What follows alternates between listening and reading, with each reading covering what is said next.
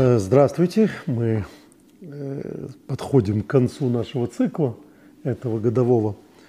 Э, и, собственно, в этом году у нас последний разговор, потому что Рошашана через неделю с небольшим. И мы помним, что как в одной из недавних наших бесед я приводил этот отрывок э, из тура о том, как разные недельные главы, там запоминалочку, как разные недельные главы должны быть перед определенными праздниками. И вы должны были помнить, что там куму, вставайте, это такое заветное слово для главы, которую должны читать перед Рошашана, перед Новым годом, э, а правильнее, главой года, э, который, вот, собственно, будет через несколько Э, дней, буквально через 10 дней. А, это глава Ницавим. Ницавим переводится как «стоящий», и куму это «стоящий», и вот так вот на таком «стойте» в этой считалочке занимает это место запоминалки. А, и, в общем, э, тут у нас это считалка, и, а главное, само правило обязывает к определенным темам, потому что, э, ну, знаете, что я пытаюсь четвертый цикл, все-таки говорить все время о чем-то другом каждый раз, о других местах в недельных главах. Однако вот особенно это сложно в, э, как раз в этих временных отрезках, когда глава мудрецами приурочена именно к, к празднику. Почему она приурочена к празднику? Потому что она говорит о чем-то главном, о чем надо говорить в это время. И тут уже приходится изворачиваться прямо внутри этой важной темы. Э, и к главе Ницавим, которую мы читаем на этой неделе, а еще читаем мы главу Воелых, две главы сразу. Но Воелых иногда бывает читать после Рошашны. А, вот в этом году тоже до, в единой связке с Ницавим.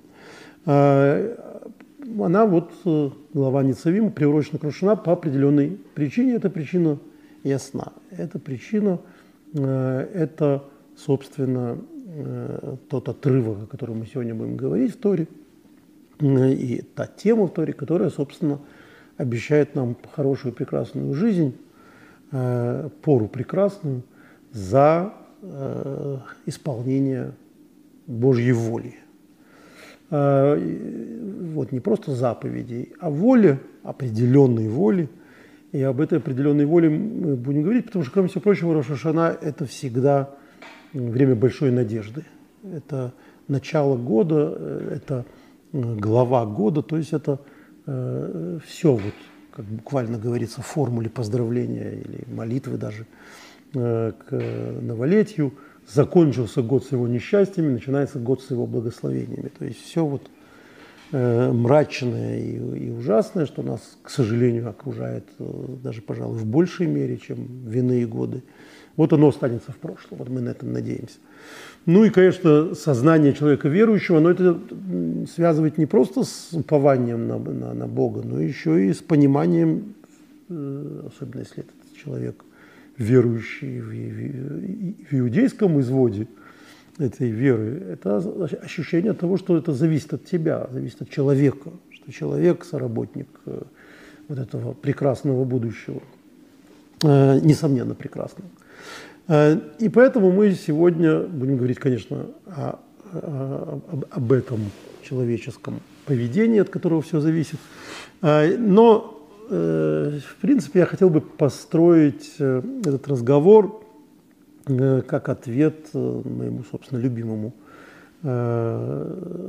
запад, западному певцу, исполнителю, поэту. Это не Битлз, не не Боб Дилан, э, не Роллинг Стоун, это Леонард Коэн. Это вот моя старая любовь.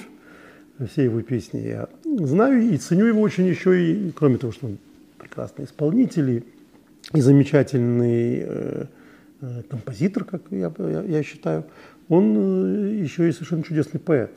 Вот, э, когда Боб Дилан получил Нобелевскую премию по литературе, и как на любую Нобелевскую премию по литературе началось, масса людей вот до, до, уже дошли, вот уже певцам дают премии по литературе. Я, конечно, считаю, что это совершенно несправедливо, и, и Боб Дилан прекрасный поэт, но Леонардо Коэн более сильным поэтом. Но, кроме всего прочего, Леонард Коэн еще и у него очень много рефлексий, близких мне, вот, рефлексии на священных темах, на священном писании. Он себя ощущал таким коином, каковым он и был, то есть не только по фамилии, но и по родству.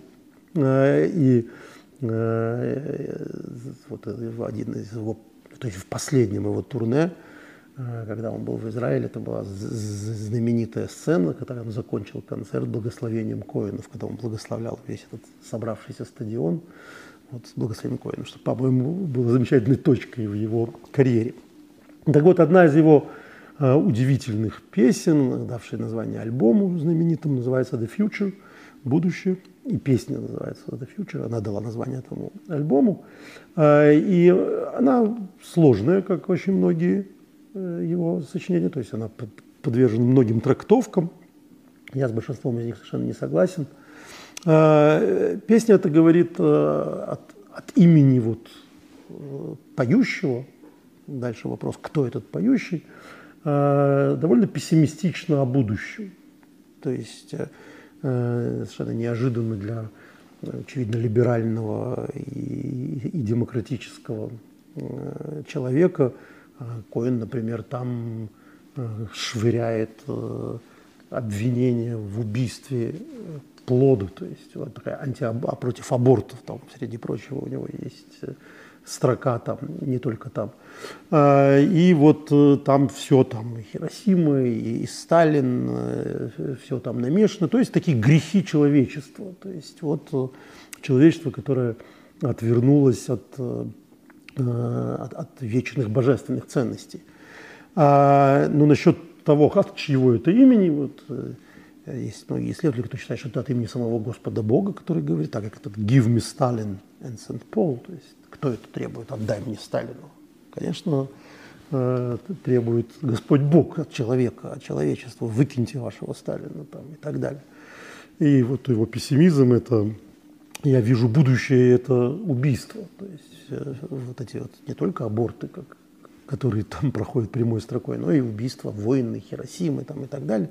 Все это будет в будущем, говорит э, этот автор. Но он там говорит о себе, кто он. Поэтому я не понимаю литературоведов, которые считают, что это Господь Бог. Он говорит, I'm a little Jew who gave you Torah, who gave you Bible. Я тот маленький еврей, который дал тебе Библию. То есть вот он чувствует себя таким э, почти ветхозаветным Э, так обращается к христианской аудитории, пророком. Э, и вот я такой маленький еврей, вот как эти вот Исаия там и так далее. Ну вот, и одновременно это полемика с Господом Богом, как мне кажется, как я читаю эту, и с Господом Богом, и с клиром, с комментаторами его текстов там, и так далее. Вот там строка, которая сегодня меня много раз заставляла меня задумываться, но сегодня она, собственно, стала заглавной для нашей сегодняшней теме. Он там э, говорит так, when they say repent, repent, uh, I wonder what they meant. Когда они говорят «кайся», «покайся», «покайся», я бы хотел знать, что они имеют в виду. Вот э, такая там строфа очень важная – а, и э, поэтому сегодня мы попытаемся ответить на этот вопрос. What they mean? Что они имеют в виду? То есть они, то есть, э, как я считаю, раввины, да, вот, мудрецы Талмуда, авторы еврейских священных книг, и, очевидно, не только еврейских, да, вот они все взывают к покаянию, к раскаянию. Да, помните, собственно, одним из одной из вех перестройки был фильм «Покаяние». Вот такое «Дорога к храму», которую надо проползти. Э, вот я бы хотел знать, говорит э, пророк Леонард Коин, обращаясь к этим э, крючководам, что вы имеете в виду? Что вы называете покаянием? Что это за покаяние, к которому вы призываете людей? И это два важнейших вопроса, потому что на самом деле – как мне представляется, люди не очень хорошо э, разбираются в том, что, собственно, покаянием считает еврейская традиция. Думаю, что и Леонард Коэн не до конца это, это понимал, потому что именно вот этот его задор в, этой, в, в этой его песне и в других его произведениях говорит о том, что он, собственно, больше плод в этом смысле иудео-христианской культуры, а не иудейской культуры. Э, ну, можно сказать, что он ее ко-создатель, один из звеньев этой культуры иудео-христианской. Э, но вот тема покаяния, которая, конечно, очень важна для священного писания, и оттуда, собственно, оно идет, э, и которая занимает огромное место в нашей сегодняшней недельной главе, это, на мой взгляд, нечто совсем другое, или, по крайней мере, не совсем то, Э, что люди обычно представляют себе, говоря о покаянии, даже в его еврейском изводе. Ну, во-первых, давайте э, поговорим о том, почему, собственно, мы сегодня будем говорить о покаянии. И, как э, с самого начала я говорил, именно из-за этой темы мы читаем главу Ницавим перед Рошашана.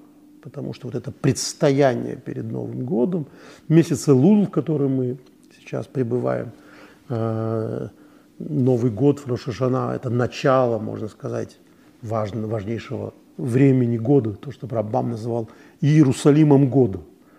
Э, это такой образ очень важный для еврейской философии, что есть пространство, э, есть время, которое пересекается с пространством. Вот так, как есть город Золотой да, в пространстве, так есть этот город Золотой над пространством. В мистических мирах есть время – Иерусалим года, святая святых года. Вот святая святых года – это, очевидно, Йом-Кипур.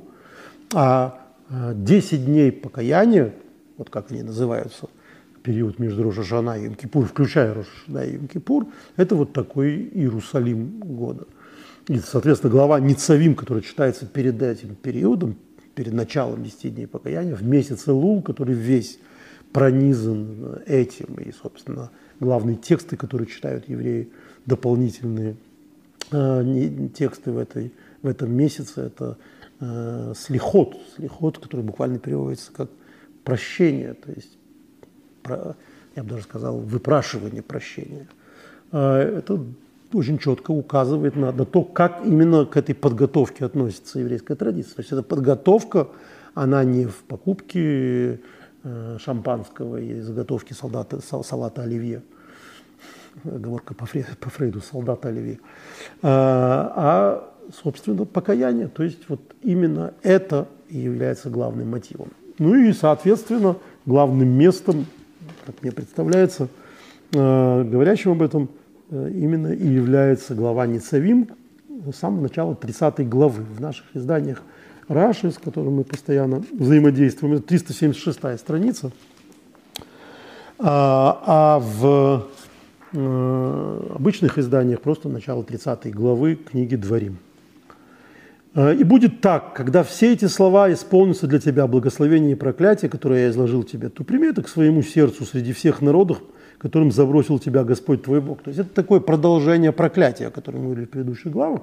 Это уже Маше э, передает, собственно, то, что наказание неизбежно, то есть вы будете изгнаны, когда вы окажетесь в изгнании, а, прими это к своему сердцу среди всех народов, которым забросил тебя Господь твой Бог. А дальше тут начинается главная наша проблема переводная, да, и обратишься ты Господу. Вот это обратишься ты Господу, э, оно на иврите звучит э, иначе и звучит очень, э, очень важно очень важно отличается от этого. Давайте это прочтем. Вегою кивою алеха кола дворі мейли аброх веаклола, що насати лифанеху. Вегешавто. Слово гешавто, которое в нашем переводе переводится как «обратишься», это корень слова «чува». И вот огромная проблема в переводе. И переводе этого отрывка, и переводе понятия чува. Потому что я уже сегодня сказал слово «покаяние», которое очень, конечно, христианское, но обычно его пытаются менее драматизировать, в еврейских переводах называют раскаянием, а ничего не меняется от этого, потому что по смыслу, вот именно из этого отрывка Торы мы понимаем, что нет, речь идет не просто о покаянии, речь идет о возвращении, о оборачивании – то есть, когда ты оборачиваешься, ты, ты э, можно так сказать, разворачиваешься вспять. А, и это слово в этом отрывке используется многократно. Э, вот э, давайте почитаем дальше. Значит, Ашер вешавто эслевовху, и ты, значит, развернешь свое сердце, Бехола Гоем, Ашер и Илихаху, среди всех тех народов, которых ты забросил тебя Всевышний. Дальше. Вышафто от Ашем Опять это слово. И тут уже наш переводчик вынужден переводить так же, как он уже переводил, потому что он хороший переводчик, он, понимаешь, надо тот же глагол использовать, потому что он в разных формах тот же самый. Поэтому раз там было э, сказано, э, значит, э, который то изложил себе, обратишься ты Господу твоему Богу и будешь исполнять Его волю во всем, что я повеляю тебе сегодня, ты и твои сыны, всем твоим сердцем всей твоей душой. А дальше очень интересно, следующий отрывок. Вешов – это опять тот же самый глагол. Только это уже не ты, это уже Господь Бог. Он воз... обратит. Тут уже невозможно переводить так в русском языке, потому что значит обратит. Возвратит. Ну, тоже тот же корень, но э, в русском человек, конечно, этого уже не чувствует. Тут этот глагол, он очень кричащий тот же самый. Вышова ваэлкеха из шусхо. Дело в том, что для текста Торы очень важна вот эта игра разговора Бога с человеком, разговора жестами, разговора действиями, разговора молитвами, разговора буквально. Когда Бог отвечает зеркально, как э, этот образ э, содержится в Священном Писании, кимаем поним алпоним, как отражение воды, в воде, лица в воде. Так вот э, отношения, взаимоотношения человека с Богом. То есть ты вернешься к Нему, ты обратишься к Нему, и Он возвратит Господь. То есть дальше Он делает определенные действия, которые, по сути дела, зеркальное твоему. То есть это такое «ты мне, я тебе».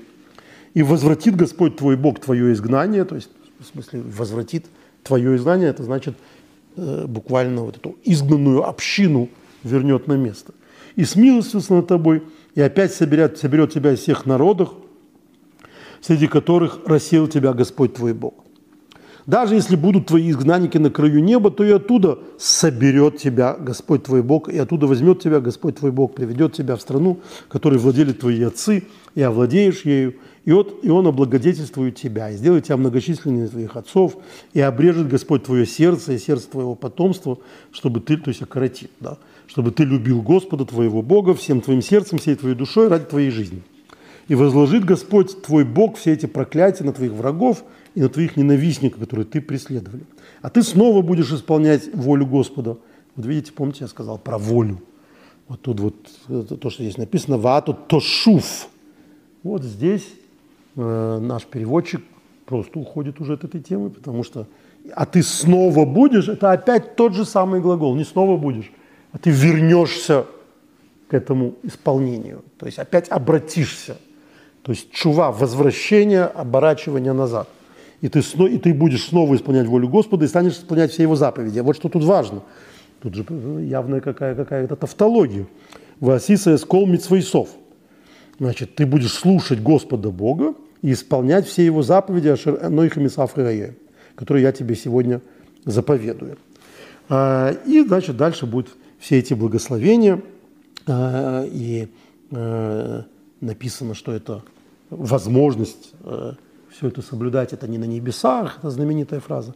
И немножко давайте перепрыгнем на 11 стих. Кеамитсва азойс, потому что это заповедь. А широнойха мицавху айоим, которую я тебе сегодня заповедую, лой не флейса мимхо, велой рыхойка. И она э, недалека от тебя, и не непостижима она. То есть это не нечто недостижимая, не на небесах она, чтобы сказать, кто поднимется. Э, нам взять ее. Ну вот, э, тут важно э, опять обратить внимание на то, что предыдущем стихе опять использовано это возвращение, если будешь исполнять волю Господа твоего Бога и соблюдать Его заповеди, Его установления, которые записали в свитке этого учения. Если обратишься к Господу, это опять то же самое, в эшафту, развернешься к Богу. А, но вот это, эта заповедь, которую ты должен исполнять, она совершенно непонятно откуда вылезла. Только что было сказано «заповеди». Почему она стала эта заповедь? И об этом мы с вами говорили в предыдущих наших разговорах, что Рамбан считает, что это заповедь, это чува, собственно. Ну, не мудрено, коль столько раз сказано вернешься, развернешься, повернешься, и это слово «шав», то «шув», то речь идет о шуве, о покаянии. Вот я, и я произнес это слово «покаяние». А, и поэтому самое время, собственно, э, поговорить, во-первых, о нескольких вещах. Что же это за такое покаяние? Тоже мне легкое дело. Как это легкое дело? Вот э, люди в общем э, в разных культурах считают раскаяние, покаяние одним из самых сложных процессов в человеческом, в человеческой психологии. То есть э, человеку испытывать чувство вины и меняться – это страшный душевный труд. Э, почему же Тора говорит, что эта заповедь недалекая, она не на небесах с точки зрения Рамбана и с точки зрения еврейской традиции. Почему эту заповедь считают, э, считается легкой? Что тут такого легкого? Э, и мы сегодня э, будем, конечно, вспоминать главную историю, и сейчас мы ее подробно разберем, о покаянии, о шуве. Я, конечно, сегодня буду время от времени использовать такие слова, как покаяние и раскаяние, просто потому что это уже определенный культурный код. И, конечно, э, в чуве, в слове чува, кроме всех этих оборачиваний, возвращений, есть смысл и, покаяния, и раскаяния. Но самая известная об этом история это история, которую мы неоднократно уже цитировали. Сегодня мы ее разберем э, немного подробнее, потому что она, кажется, противоречит вот этому высказыванию, что это легкое дело, что это недалек, не, сложное дело, что это достижимая вещь, с одной стороны. А с другой стороны, а, а, она очевидным образом а, стала для огромного количества комментаторов символом мощи покаяния. Итак, это трактата «Вода Зара», 17 страница, лист А – Трактат вода Зара, Авойда Зора вообще на иврите – это идолопоклонство. И э, нам сегодня, если говорить в прямом смысле этого слова, довольно сложно представить себе такую уж привлекательность идолопоклонства. Вот как-то нам не хочется бежать, э, задрав штаны за каким-нибудь балем там, или э, ашерой, разводить какие-то кумирные деревья. Понятно, что так или иначе Э, актуализировать это можно и ко всяким другим вещам. И еврейские этические трактаты называют самым распространенным видом идолопоклонства, например, гордыню. То есть человек сделал из себя божество. То есть он, он поклоняется своим, э, своему «я», своим эгоизму своему так и так далее. Э, понятно, что любую идеологию можно в общем, с определенном смысле признать идолопоклонством – Э, я, кажется, рассказывал о поразившем меня когда-то отрывке из лагерных воспоминаний такого э, очень интересные лагерные воспоминания Хасида Йосифа Немотина. Он был в лагере с, с знаменитым еврейским советским поэтом Шмуилем Галкиным. А, Галкина арестовали, и вот э, он с ним оказался на, в одном лагере. И это долгая история, потрясающая и замечательная. Галкин, уроженец Рогачева из, э, из хасидской семьи, рассказывал, как он приехал со своим орденом в воспоминаниях э, Немотин называет его орденом Ленина. Не было у Галкина ордена Ленина, а орден Красной Звезды у него был. Значит, скорее всего, он, который был очень важным орденом в те годы, когда Э, о которых он рассказывает, это время создания Союза писателей СССР, который был невероятно важным событием.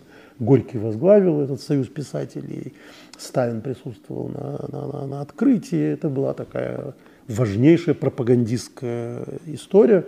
И там были секции, среди секций была еврейская секция, секция еврейской литературы очень важная. Ее возглавил Парец Маркиш, расстрелянный в 1952 году впоследствии.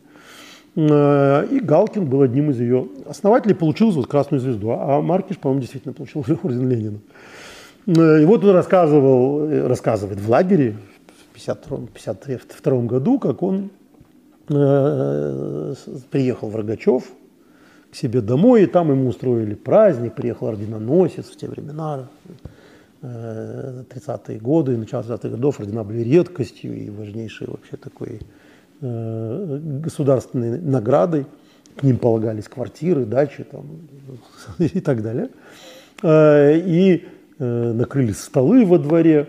Ну, в общем, все очень гордились, мать им очень гордилась, а отец, старый хасид, как-то вот был безмолвенный и к общим восторгам не примыкал.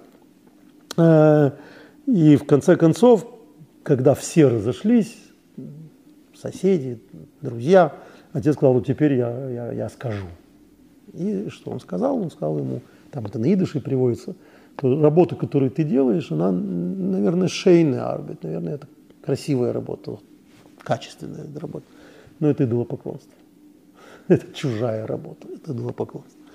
Ну вот это вот так, да, и понятно, что это, собственно, легко э, таким образом отнестись к идолопоклонству. Но идолопоклонство имеет четкие логические э, описания, и это другое все-таки, это не, не открытие союза, еврейской секции Коммунистического союза писателей. Это служба, э, служение различным э, идолам, идолам в прямом смысле слова, то есть тем, кому придают божественные силы. А, и мудрецы говорят, предваряя историю, о которой мы будем говорить, это все предисловие к этому введению, о том, что э, идолопоклонство – это страшная, заманчивая вещь. От нее страшно э, трудно отказаться. То есть вот невозможно так просто требовать от людей, чтобы не отказались от идолопоклонства. И мудрецы говорят, а только ли идолопоклонство – это такой грех, от которого трудно отказаться.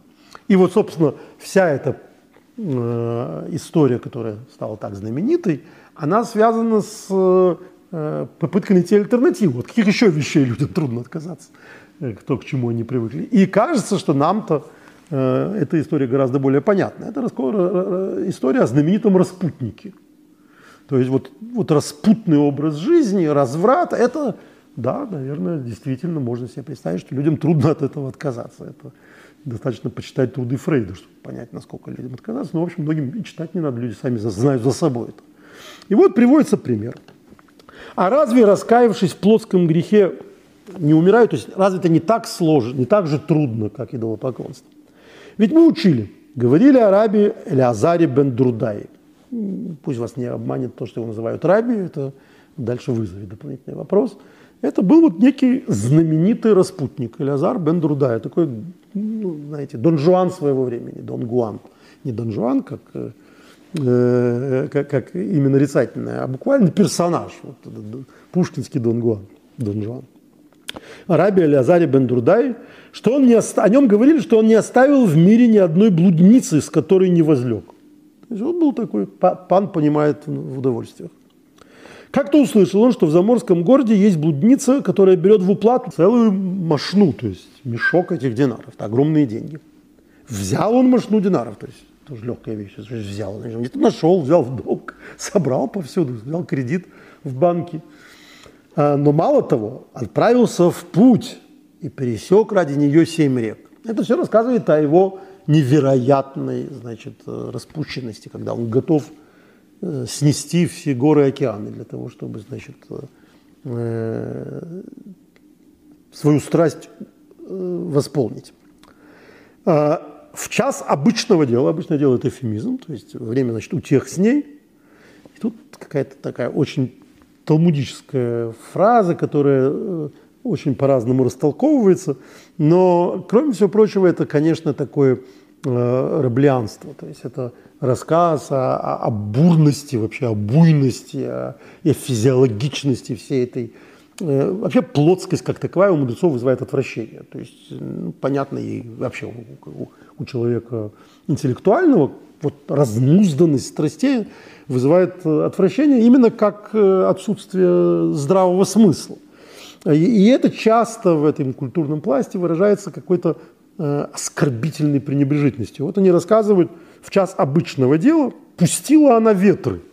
То есть мало того, что значит, все такое грязно-физиологичное. И сказала, «Э, я полагаю, что в этой фразе что-то, что она должна после этого что-то говорить? Я полагаю, что это еще и рассказывает о, значит, различных формах их этих утех, и она, видимо, удивилась его фантазиям. То есть его фантазии ее настолько потрясли, ее, знаменитую блудницу, которая там э, зарабатывает на жизнь этим, она уж, казалось бы, всех пересмотрела. И тут он ее удивил. Помните, у Бабеля среди бендюжников он слыл грубияном. То есть вот эта распутная женщина, она удивилась распущенности этого Лазара Бендрудая. Как это связано с, с, с, пущенными ветрами, это догадываетесь сами. Но она сказала так, как эти ветры не вернутся, ушло как с ветром, так Элязар Бендрудай никогда не примут его раскаяние. То есть э, вот он отломан, так, такие люди не могут вернуться. Такими, шува для таких закрыта. То есть вот это вот уже распутник такой, что ничего ему никогда не простится. Ну, надо сказать, ситуация трагическая. Если тебе самая знаменитая куртизанка своего времени тебя называет распутником и говорит, что все видала, но такого не видала, и, в общем, ничего хорошего тебя не ждет, э, мерзкий ты шалунишка, он, видимо, уже взялся, это, это его потрясло. То есть он понял, что он далековато зашел. А это все я договариваю, я додумываю этот литературный сюжет, потому что сюжет очень литературный. Но Талмуд там наставляет очень много места для додумывания, он нам не разъясняет всего. В общем, он ушел от нее, пошел, сел меж гор среди холмов, такой философ Антокольского, да, сидит он, схватился за голову и сказал, то есть, правда ли так, что вот все, я потерян, я, никакого возвращения мне нет, мне нет. Горы и холмы, попросите обо мне милосердия небес. Такой вид молитвы.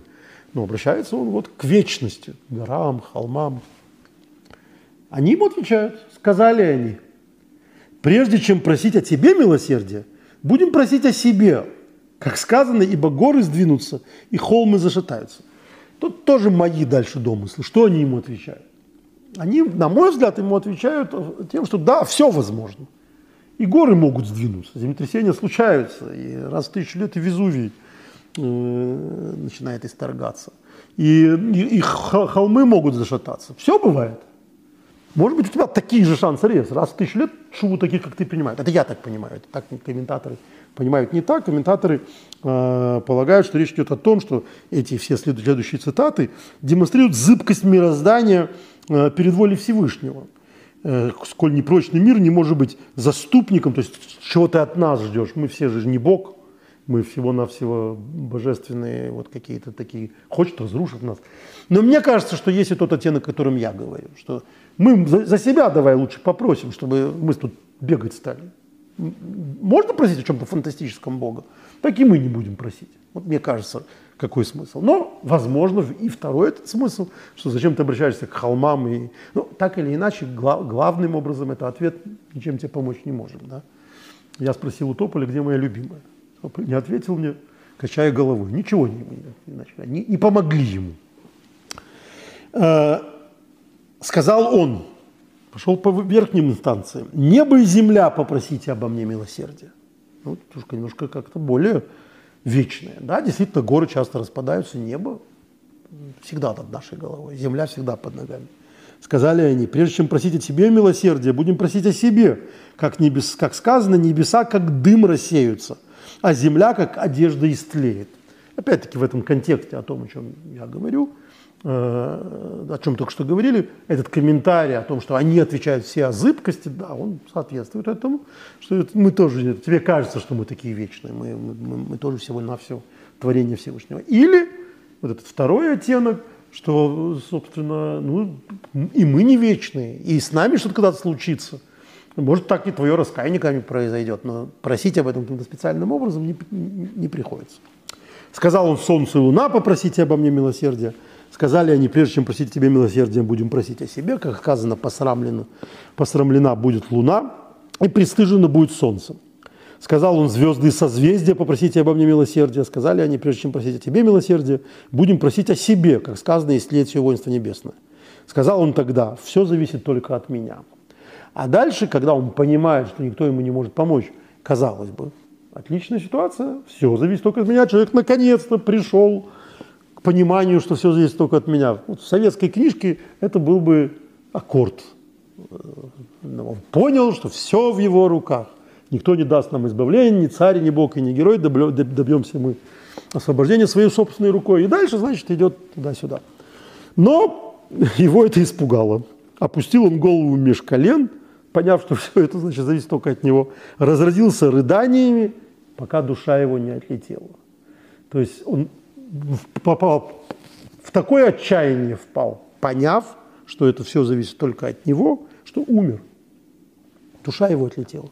И раздался тогда небесный глаз и возгласил, «Раби Элязару бен Дурдай уготована жизнь в мире грядущем». То есть принято его раскаяние.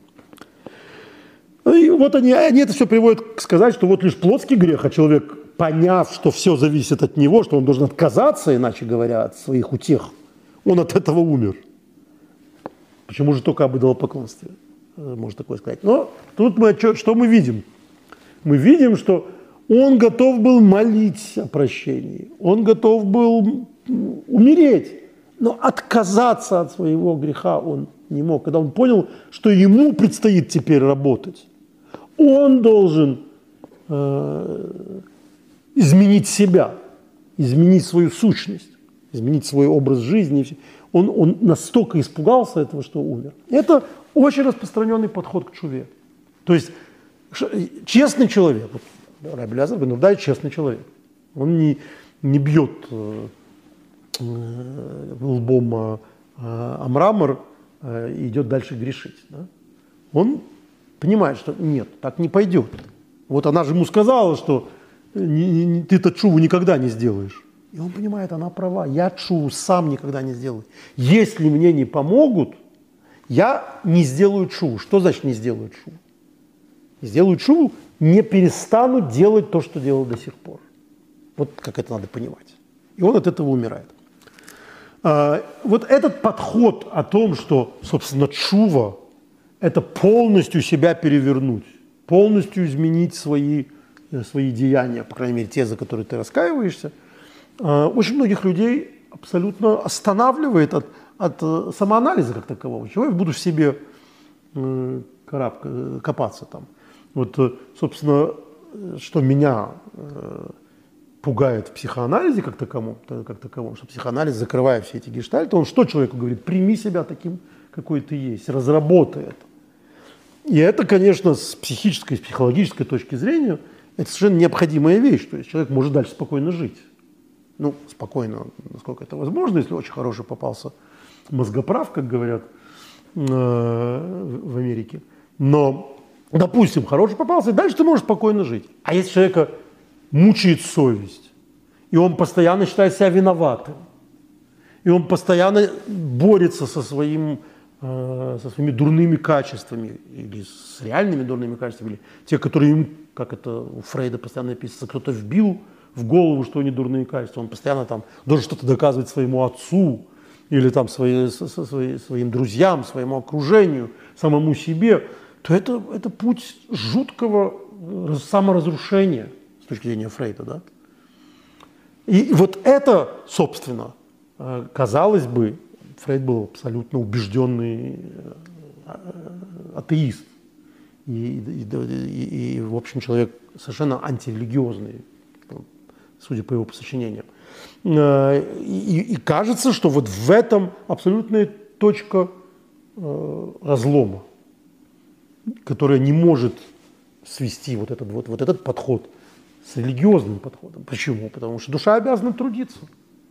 Я помню, когда я я очень любил в детстве это стихотворение, когда я его там себя поставил на Фейсбуке, у меня там в запрещенном Российской Федерации, принадлежащей компании Мета, э, признанной экстремистской организацией, э, что там еще надо сказать, я не помню, а плашку э, помещать мы не будем, я уже все сказал. Так вот, это было много лет назад, когда она еще была кошерной. Это вот у меня разразилась целая там дискуссия в Фейсбуке что это такой ужасный вот советский подход. Душа обязана трудиться. э, никто никому ничего не обязан. И вот эта вот душа обязана, и постоянно обязана. И, и, и, и, и вот это вот все, это то, что делает, делает человека, делает человека совершенно несчастным. Ну, вот такое модное, конечно. Полюби себя, да, о чем говорят сегодня. Полюби себя. И люди этого боятся. Это я увидел вот в этой дискуссии, что люди очень боятся, э, то, то, о чем говорит э, Коин. А что? Что вы от нас хотите? Что значит repent? Что значит покайтесь? Мы что должны сделать? То есть какое-то внешнее покаяние – это очевидное двуличие, то есть индульгенция вот это вот взял там, исповедовался и пошел дальше грешить. Знаете, был такой циничный довольно анекдот, когда э, к священнику женщина приходит и говорит, я согрешила, я согрешила, батюшка, как мне вот, э, э, дайте мне искупление. И он ей говорит, луком помажь э, глаза. Она говорит, что поможет? Говорит, ну хоть не будешь такой счастливый выглядеть. Это вот такое ощущение от этого внешнего покаяния. С таким счастливым видом люди каются, бьют себя, значит, в грудь. И это сплошь да рядом. То есть мы видим это, это фальшивое покаяние, иногда вынужденное э, в различных общественных устройствах, да, когда там целые страны каялись, э, становясь на колени перед памятниками главы государств. Это так, настолько театрально и настолько, с одной стороны, э, патетично, что, что оно одновременно вызывает определенное уважение, а с другой стороны вызывает некоторое недоверие, потому что э, понятно, что покаяние хорошо бы, чтобы оно не было таким э, демонстративным, чтобы оно не было так на глазах у всех. Поэтому, если это repent, говорит нам как бы Леонард Коэн, то вы вот это от меня хотите, вот этой э, дешевой мелодрамы. Другое впечатление, что такое repent, это вот душа обязана трудиться, это вечное э, самоистязание, э, когда душа обязана трудиться. Э, и к этому люди не готовы. Полюби себя, кричит им телевизор. Полюби себя, говорит им психоаналитик. Полюби себя, говорят им друзья. И, и, и, и, я, и я понимаю, что я так, так я буду более счастливым. И Тора нам говорит, что покаяние – это не на небесах, это не недостижимая вещь. Ничего себе недостижимая. Вот Заболоцкий считает, что это сложнейшая вещь. А то Тора говорит, что недостижимая. А как же, в чем же легкость этого бытия? Понятно, что человек – Э, кающийся, вот как Лазар Бендрудая, это вот настоящее покаяние. Оно легкое, ну он умер, извините меня. Какое оно легкое. Э, и вот мы попытаемся, давайте на эту тему э, поговорить, поговорить, потому что, еще раз говорю, это главная подготовка к Рошашана. И если подготовка к Рошашана – это мазать луком глаза, чтобы выглядеть очень недовольными – это одно дело. Если это сесть у холмов и гор, обхватить голову рукой и умереть, то, собственно, как мы это можем от кого-то требовать и какая будет Рошашана? Что же это такое? Для этого мы почитаем э, несколько источников, но главное, на чем я хочу пока подвести итого, то, что в этой истории люди, мне кажется, пропускают. Вот историю про Абелязара Бендурдая рассказывают постоянно, и я ее рассказал несколько раз. Но вот этот штрих – что он, собственно, э, умер от того, что понял, что он должен меняться, это упускают. То есть обычно кажется, если вы спросите людей, которые знают эту историю, что он умер от, от, от покаяния, от того, что он ну, переживает за прошлое. А он умер не из-за переживания за прошлое, он умер из-за переживания за будущее. Что он не может, он понимает, что он не сможет пройти этот страшный путь. И вот от этого понимания он, он умирает. А, вот что пишет в связи с этим а, другое место в трактате Йома. Йома – это Йом-Кипур, а, время искупления. Сказал Решлакиш, велика сила покаяния, ибо грехи, совершенные по злому умыслу, превращают оно в грехи, совершенные по ошибке. То есть ретроспективно покаяние делает преступление, которое ты совершил в прошлом, ретроспективно будто ошибочным. То есть ты признаешь, что это ошибка, то есть ты был сам не свой. Соответственно, оно, вот это божественное правосудие разворачивает э, в сторону того, что эти грехи с точки зрения божественного правосудия, важно подчеркнуть, что с точки зрения божественного правосудия, в этом отдельно говорится в Талмуде Макот, что что делать, если суд Санедрин э, точно знает, что подсудимый совершил чуву, настоящую чуву. Вот как-то так это известно абсолютно точно, что он совершил абсолютную чуву. А грех, который он совершил, о котором тоже точно известно, требует э, судебного решения. И они говорят, надо его убить. То есть, если смертный грех, смертный грех, а там ему будет светлый рай. То есть, чува – это его отношение с Богом. Мы судим поступки, мы не судим психологическое состояние человека. Поэтому здесь, конечно, Решлакиш говорит о, э, о каких-то вещах, которые, э, которые касаются божественного правосудия. А, там через продолжение. Значит, мы сказали, э, превращает, что превращает в грехи, совершенные по ошибке. Спрашивает Гемара, так ли? Вот же в другом месте Решлакиш говорил, велика сила покаяния, так как преступление, оно превращает в заслугу. То есть с точки зрения божественного суда человек, покаявшийся за прошлые грехи, он те прошлые грехи превращает в заслугу. Это как? Ведь сказано, если покаяться нечестивый в преступлении своем и будет вершить дела законные и праведные, то будет жив ими. И Талмуд отвечает, нет в этом противоречия. Здесь говорится о покаянии из любви, а там о покаянии из страха. Вот эта вот концепция того, что покаяние превращает грехи в заслугу, а, это какая-то совершенно другая идея, о которой мы сегодня будем подробно говорить. А, давайте в связи с этим а, прочитаем еще одно Э, одну очень интересную идею. Э, эта идея содержится в Маймониде, в Рамбаме. Рамбам э, в книге «Знания», у него целый раздел, так и называется «Законы чувы», «Законы покаяния». И вот он, цитируя нашу недельную главу, говорит следующее. «Все, без исключения пророки, повелевали раскаяться, и только в деянии раскаяния, спас, раскаяния спасения Израиля. И уже Тора обещает, что к концу изгнания Израиль совершит раскаяние и тут же будет избавлен. Как сказано, и дальше он цитирует наше, э, наш отрывок, который мы сегодня уже читали, когда постигнут тебя все эти события, и вернешься к Господу твоему Богу, и вернет Господь Бог твой пленных твоих. Вот он, Рамбам, считает, что это место в нашей недельной главе, это не заповедь покаяния, а это обещание – того, что Господь даст возможность покаяться и, соответственно, примет это покаяние. То есть даст возможность вернуться и за это вернет. То есть покаянию Бог придает силы. Вот как Рамбам это понимает. Это очень важный э, оттенок, который мы сегодня э, должны обязательно обсудить. Э, я сказал уже, что главу Несвим читают перед Рошашана. Рошашана начинает период 10 дней покаяния, который заканчивается Йом-Кипуром. На самом деле есть одна совершенно непонятная вещь. Рожа Шана – это начало года. Что такое начало года? Вот мы говорим, что начало года – это когда э, мы оставляем в прошлом все проклятия прошлого года, начинаем с чистого листа и так далее. То есть все, чистый лист. Йом один, судный день. На самом деле судный день – это Роша Шана когда Господь нам, значит, подписывает хороший год, выписывает хороший год.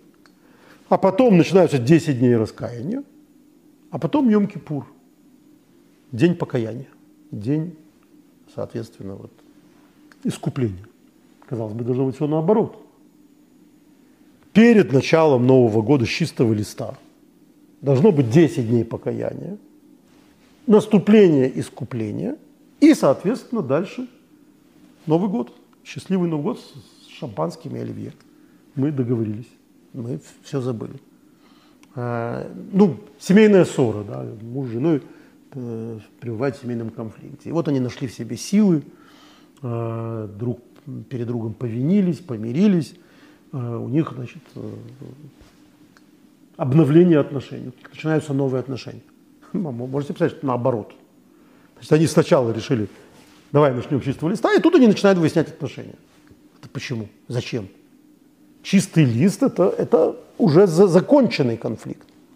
Поэтому поня, э, надо понять, а почему, собственно, э, мы начинаем каяться после того, как Бог вынес свой приговор в Рошашана. Как мы обращаемся к Богу в Рошашана? Авину Малкейну, самая известная в западном мире, по крайней мере, молитва, то, что Барбара Стрейзен там пела, э, Голди Мейер, это Авину Малкейну. Авину Малкейну, как переводится Авину Малкейну? Отец наш, отче наш, да, от, оттуда.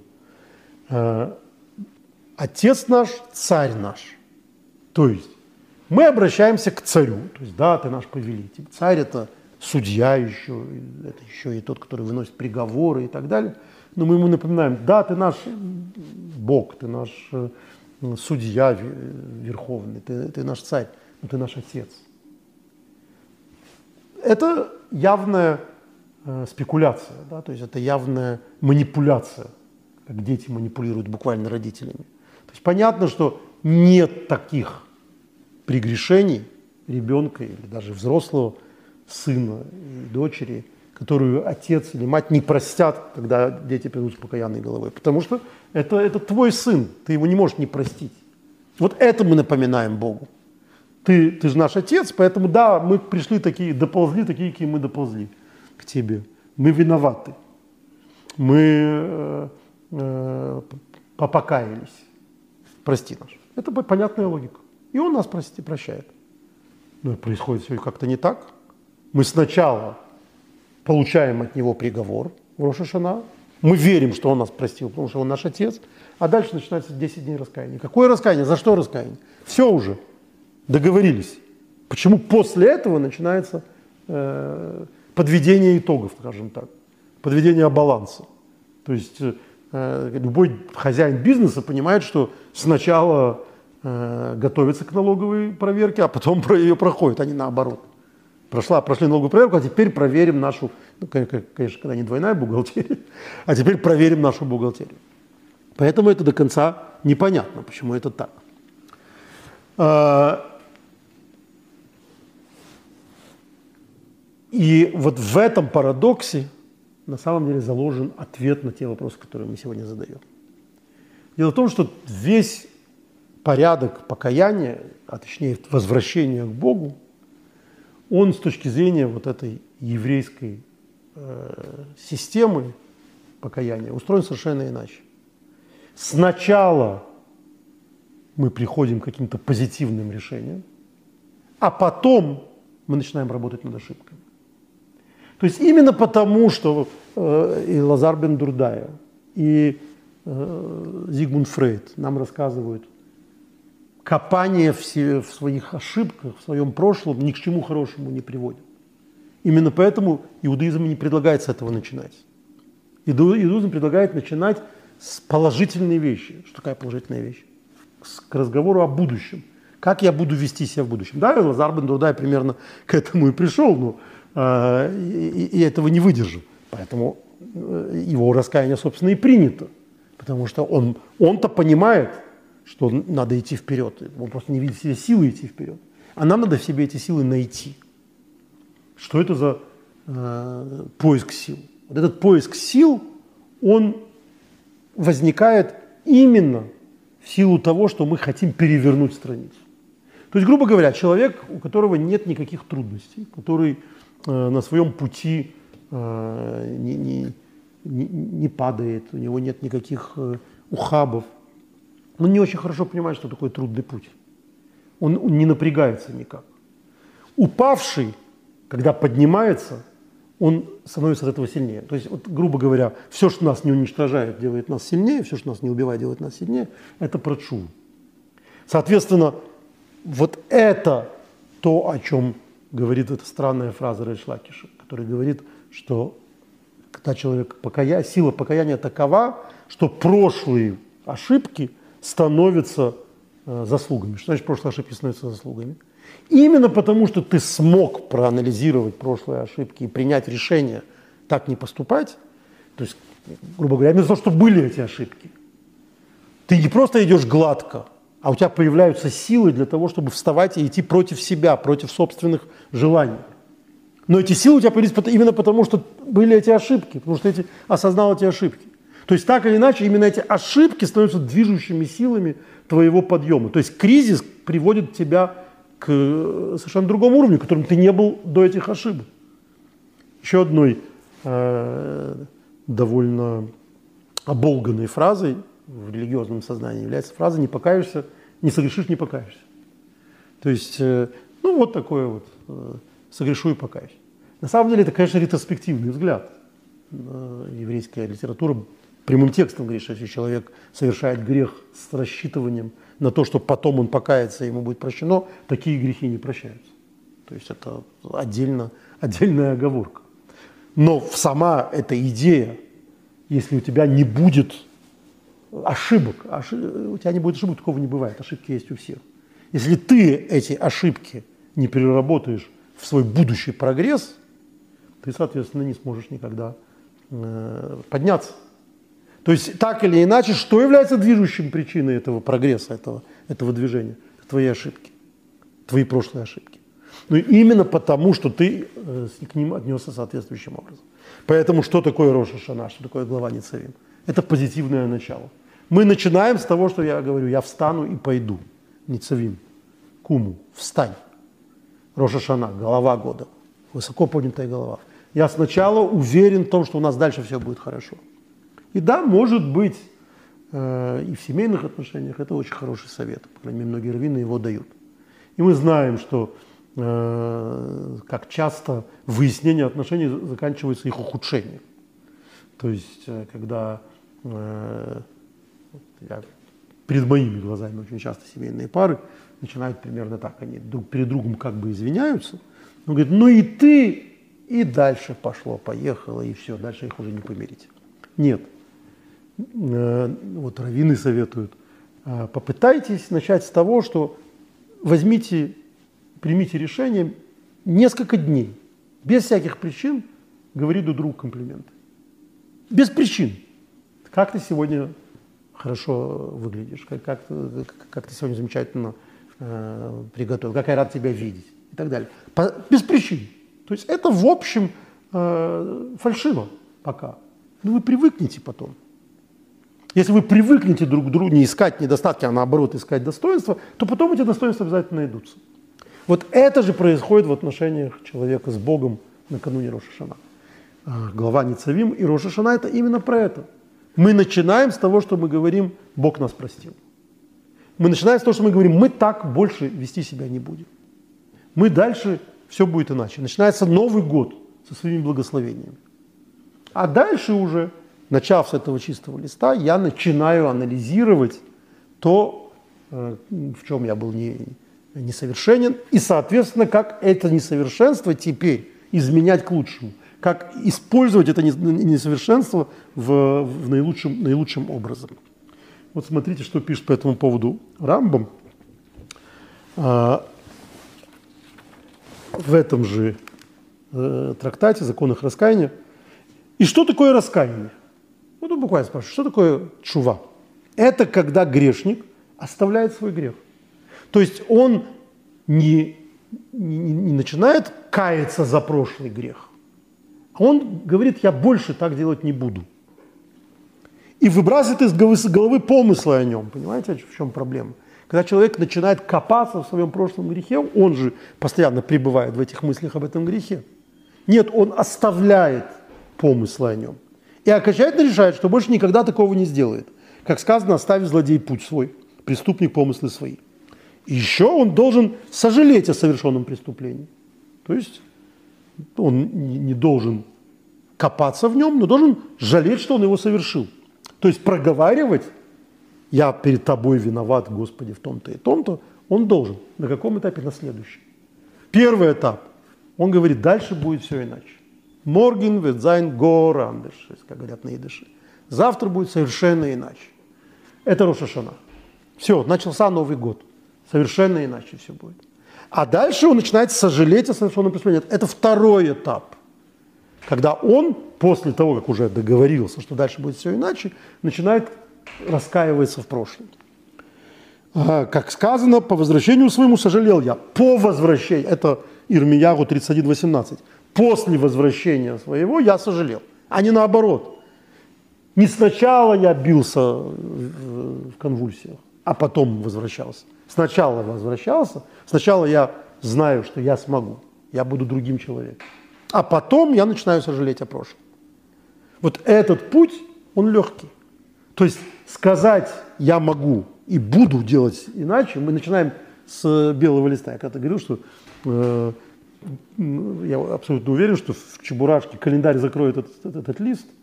Э, это вот про Шашана. Календарь закроет этот лист. Все. Начался, начался новый период. Или Йом-Кипур, можно сказать, тоже об, об этом же. Значит, вот эта идея о том, что начало, теперь новое начало, теперь все будет иначе, это, это начало буквально. С этого надо начинать. И это легкий путь. И раскаяние, оно в этом. А дальше, это уже дополнительно, это бонус. Дальше он должен себе говорить, сожалеть о совершенном преступлении. И призвать ведущего сокрытое в свидетели тому, что никогда не вернется к этому греху.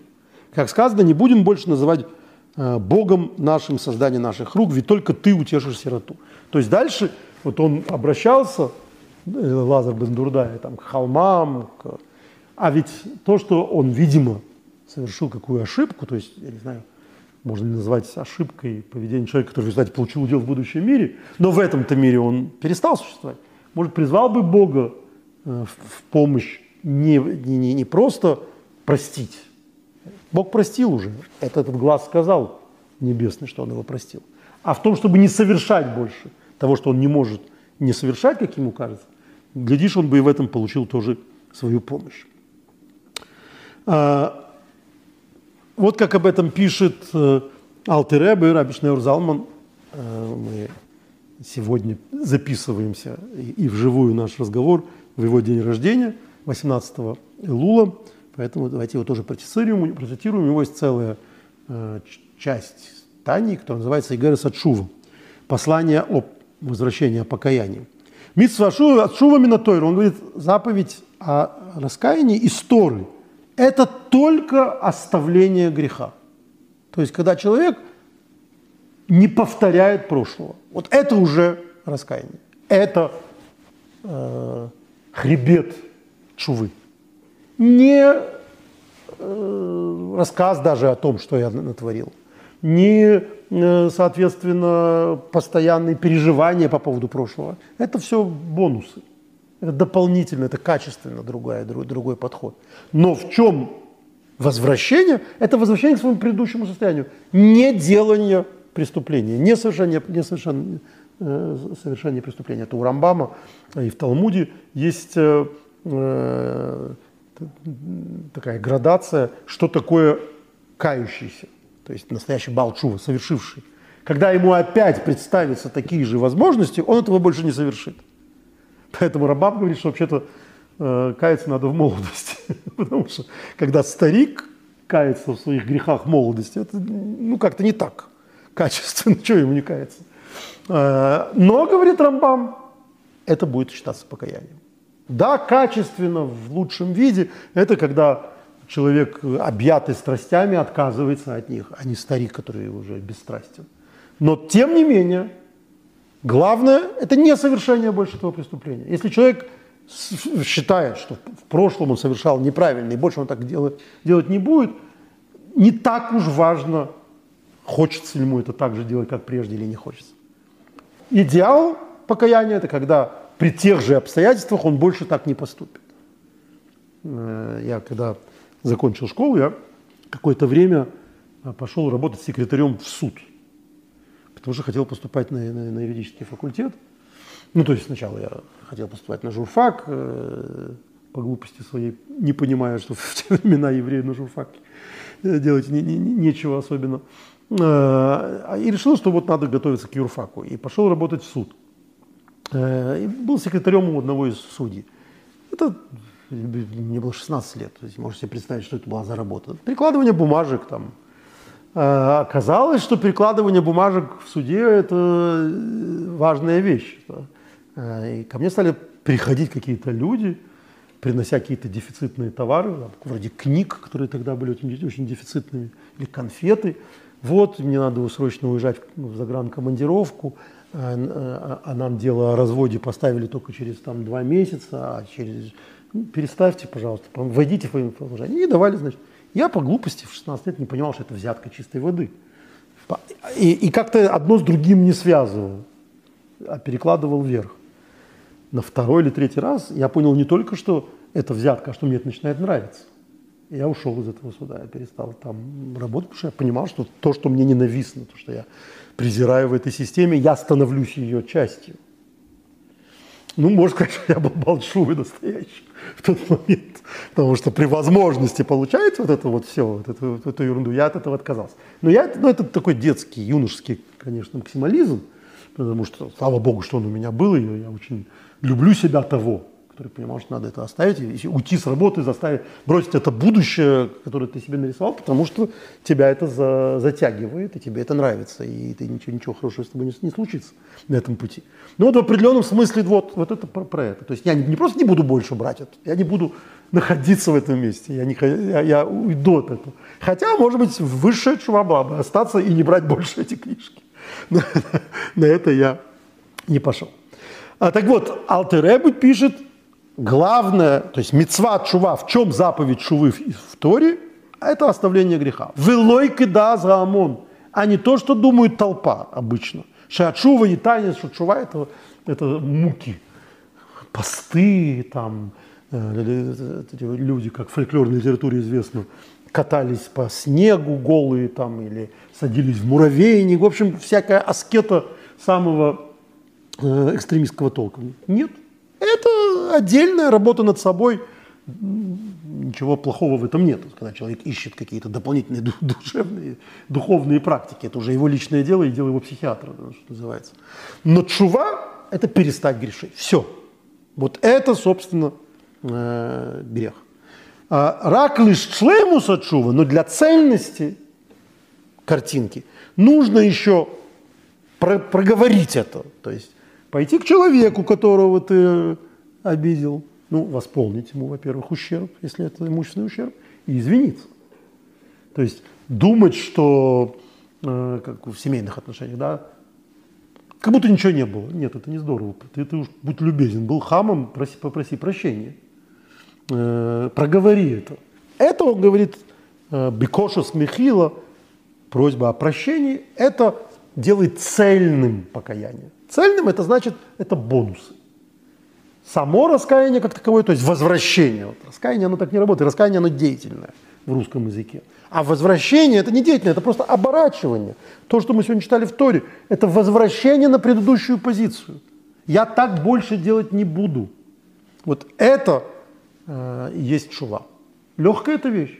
Ну, в определенном смысле, наверное, гораздо легче, чем люди себе представляют чуву. То есть это не переворачивание всей твоей жизни, это не э, какие-то э, глубочайшее выдирание из себя всего прошлого. Да? Э, и была такая история, которая меня все время э, поразила. Ну, это во многом говорит о, об уровне этих людей. Один довольно известный раввин во время войны его прятала то ли в Польше, то ли в Беларуси, это я уже не помню, крестьянка. Родители убили, сирота, ему было там 13 лет, и она его прятала и, и кормила, непонятно, чем она его кормила, не кошерно. Он был из, еврейской семьи, ну, в этих обстоятельствах по закону, конечно, полагается, есть не кошерно. Но он э, в связи с этим очень переживал потом, когда вырос. И вот он, э, будучи э, уже юношей, было 20 лет. Он приехал учиться после войны, конечно, там, в 50-е годы в Америку, к Любавичскому Рэбе. И он, это он рассказывал эту историю. Он пришел к Рэбе, 19-20-летний э, мальчик, ну, с такой страшной судьбой, за ним присматривала э, Рэбецин, э, мама Рэбе, она его там что-то подкармливала, или, жена Рэбе, я уже не помню, кто точно. И, и она ему, она говорила, что он очень мало ест. Видимо, я так думаю из этой истории, что мало ел, он может психологически вот в качестве расплаты за то, что он ел не кошерное когда-то, вот теперь он мало ел. И он спросил у Рэбы, какое ему исправление вот тому, что неважно, да, были такие обстоятельства, он сам будущий раввин, он понимает, что это было можно, но ущерб его душевному состоянию, ну, душевной чистоте нанесен. Он ел запрещенное Торой. Какое исправление для этого рыбы улыбнулся и пошутил. Но эта шутка, видимо, часть вот этого, о чем мы говорим. А исправление – это то, что когда тебе теперь будут давать тарелки кошерного, ты должен съедать все кошерное. Потому что он, у него были, видимо, дисфункции э, аппетита. Там сказать, что он довольно полный человек, и когда э, очень старый уже – Э, и когда он рассказывает, когда он там через пять лет, через три года пришел к Рэбе на аудиенцию, Рэбе сказал, я вижу, ты прислушался к моему совету. Но на самом деле в каждой шутке есть доля шутки. Как исправить прошлое преступление, прошлое прегрешение,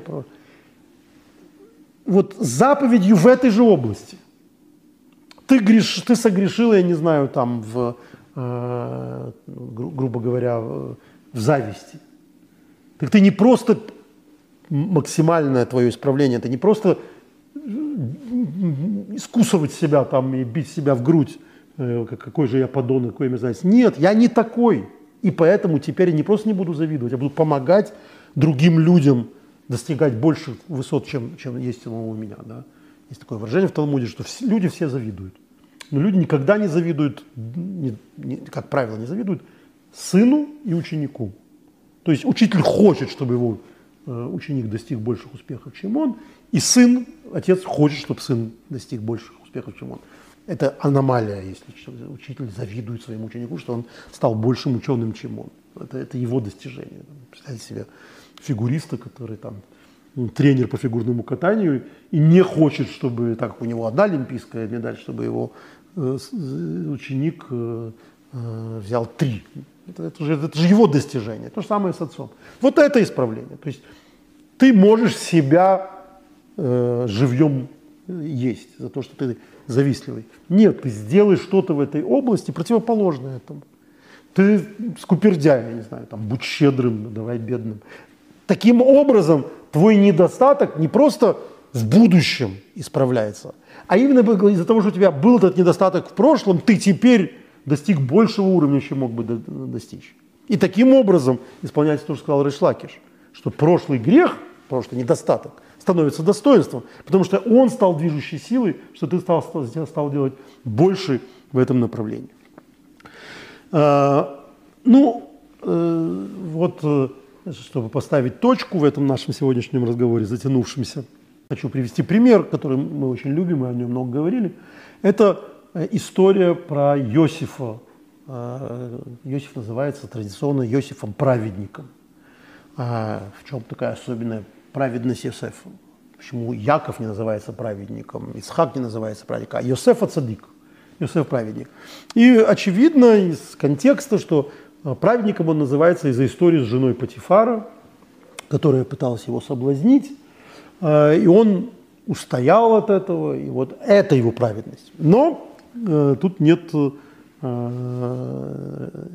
есть подробности, о которых мы уже говорили не раз, что Тора намекает на то, что он, он чуть было не согрешил. Э, как написано, он пришел, там в Торе сказано, он пришел в домой, в дом для того, чтобы делать свою работу, а никого из домочадцев дома не было. И Раши говорит, что он, он считает, что делать свою работу это, это эвфемизм, что он таким образом пытался, хотел а, к ней подбить клинья. И сделал это, потому что знал, что никого в доме нет. То есть он улучшил момент. Это был целый план.